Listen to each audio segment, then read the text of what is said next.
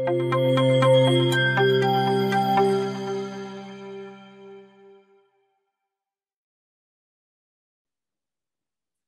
chào cả nhà, rất vui được gặp cả nhà trong video lần này. Và ở video lần này Thu sẽ chia sẻ với cả nhà một công thức, một kỹ thuật để giúp chúng ta có thể dễ dàng kể câu chuyện về chính cuộc đời của mình hoặc là câu chuyện về cuộc đời của một ai đó. Và đây không phải là một điều dễ dàng đúng không ạ? Bởi vì rất là nhiều người chia sẻ với Thu là à họ không biết là sẽ kể gì về mình.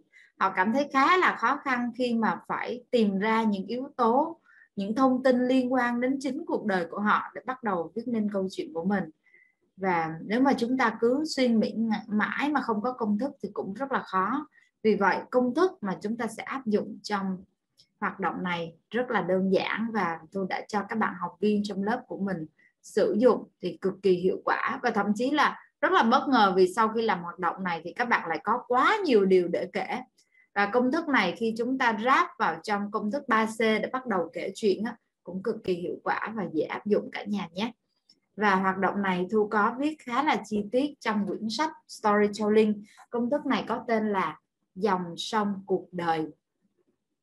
Dòng sông cuộc đời là gì? Là một cái hoạt động để giúp chúng chúng ta có thể nhớ lại về những cái trải nghiệm hoặc là những cột mốc đáng nhớ xuyên suốt trong cuộc đời của mình. Vì mình muốn kể về mình mà, cho nên chúng ta bắt đầu phải lôi những cái ký ức đó ra.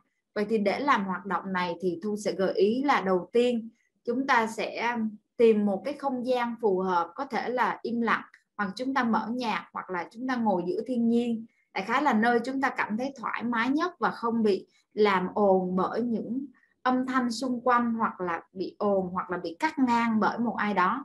Thực ra hoạt động này diễn ra chỉ trong vòng khoảng từ 7 cho đến 10 phút là đã có hiệu quả rồi, cho nên chúng ta cũng không cần quá lo lắng là về tìm một nơi nào cho phù hợp. Có thể là ngay chính căn phòng của bạn cũng được. Yeah.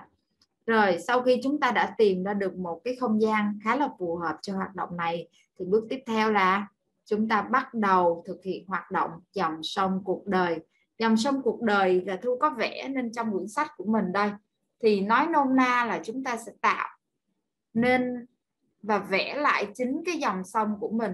Vậy thì việc đầu tiên là chúng ta chỉ cần lấy một tờ giấy trắng thôi, sau đó chúng ta vẽ giống như một trục tung và một trục hoành vậy. Nhưng mà trục tung thì chúng ta dài từ đầu đến cuối trang giấy, còn trục hoành thì chúng ta vẽ giữa trang. Bởi vì chúng ta sẽ tạo ra một cái trạng thái là phía bên trên của trục hoành đó thì giống như là những cái thời điểm mà chúng ta cảm thấy rất là tốt rất là tích cực mọi thứ đều ổn kết quả như chúng ta kỳ vọng. Còn phía bên dưới của trục hoành đó đó là những thời điểm mà chúng ta cảm thấy ờ cuộc đời mình không có được như mình kỳ vọng hoặc là công việc hoặc là cuộc sống. Hoặc những cái thời điểm mà mình tự cảm thấy là à, nó không được như mình kỳ vọng thì mình cho rớt xuống dưới. Tức là chúng ta tạo ra những trạng thái lên lên xuống xuống như thế này thì chúng ta mới bắt đầu kể chuyện được còn nếu như có ai đó mà vẽ ra cuộc đời mình thẳng tắp như một đường thẳng thì rất là khó để kể chuyện. Nhưng mà thu cũng không tin là sẽ có một trạng thái như vậy đâu. Có thể có thể là khi bạn vẽ ra thì dòng sông của bạn chỉ toàn nằm ở phía bên trên thôi. Có nghĩa là đều rất là tươi sáng và tích cực. Nhưng mà nó sẽ có những cấp bậc về tươi sáng không? Thì khi đó chúng ta sẽ kể những câu chuyện giống như bậc thang cũng được. Còn nếu mà chúng ta có những trạng thái là đang từ tích cực mà đang xuống hoặc lên xuống như thế này thì đó là lúc chúng ta có thể tạo ra những câu chuyện với nhiều kịch tính hơn và có độ tương phản cao hơn. Rồi vậy thì chúng ta có thể bắt đầu như thế nào?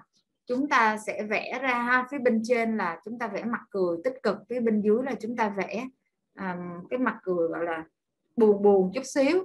Rồi sau đó chúng ta sẽ nhớ lại những khoảng thời gian hoặc là những cái cột mốc mà chúng ta có thể nhớ được trong xuyên suốt khoảng thời gian cuộc đời của mình có thể từ tuổi thơ còn nếu có một số bạn không nhớ được lúc tuổi thơ hồi nhỏ, thì chúng ta có thể kể hồi từ trung học cho đến bây giờ, hoặc là đại học, hoặc là thời điểm chúng ta mới bắt đầu đi làm, vân vân. Khái là tùy theo cái ký ức các bạn. Mà các bạn quyết định là các bạn chọn mốc thời gian nào. Còn thu gợi ý là cứ chọn từ lúc mình còn nhỏ thì các bạn, sau đó các bạn hãy bắt đầu vẽ. Và điểm quan trọng ở chỗ này trong hoạt động ạ, là khi các bạn bắt đầu vẽ thì các bạn hãy nhớ lại những cái cột mốc, những cái thời điểm mà ở đó các bạn đã có sự thay đổi. Sự thay đổi này thu không quan trọng là lớn hay là nhỏ, nhưng mà sự thay đổi này có ý nghĩa đối với bạn.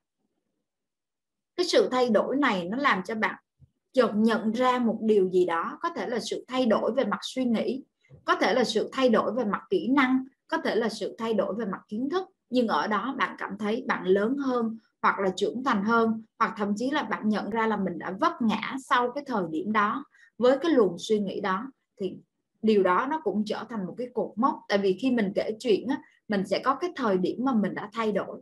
Ví dụ mình đã thay đổi từ một người rất là ghét việc bơi lội trở thành một người có thể bơi rất là tốt. Hoặc mình thay đổi từ việc là mình không hề thích học tiếng Anh sau đó mình lại rất là thích học tiếng Anh. Hoặc là từ một người tràn đầy nhiệt huyết mình trở thành một người không quan tâm lắm về thế giới bên ngoài đó, đó tức là chúng ta sẽ tạo ra những cái cái khoảnh khắc mà ở đó mình đã có sự thay đổi.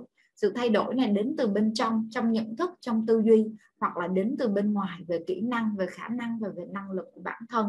Thậm chí là chúng ta có những cái sự thay đổi như là tại sao chúng ta quyết định là thay đổi một công ty rồi sau đó chúng ta gắn bó lâu dài hơn với một công ty khác.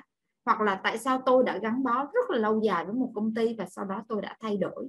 Và bài học tôi đã nhận ra được là gì? Vân vân, có rất là nhiều cách thức để chúng ta có thể kể chuyện và tôi tin là hoạt động này sẽ rất là hiệu quả và đảm bảo luôn là sau hoạt động này, các bạn sẽ có rất là nhiều điều để kể.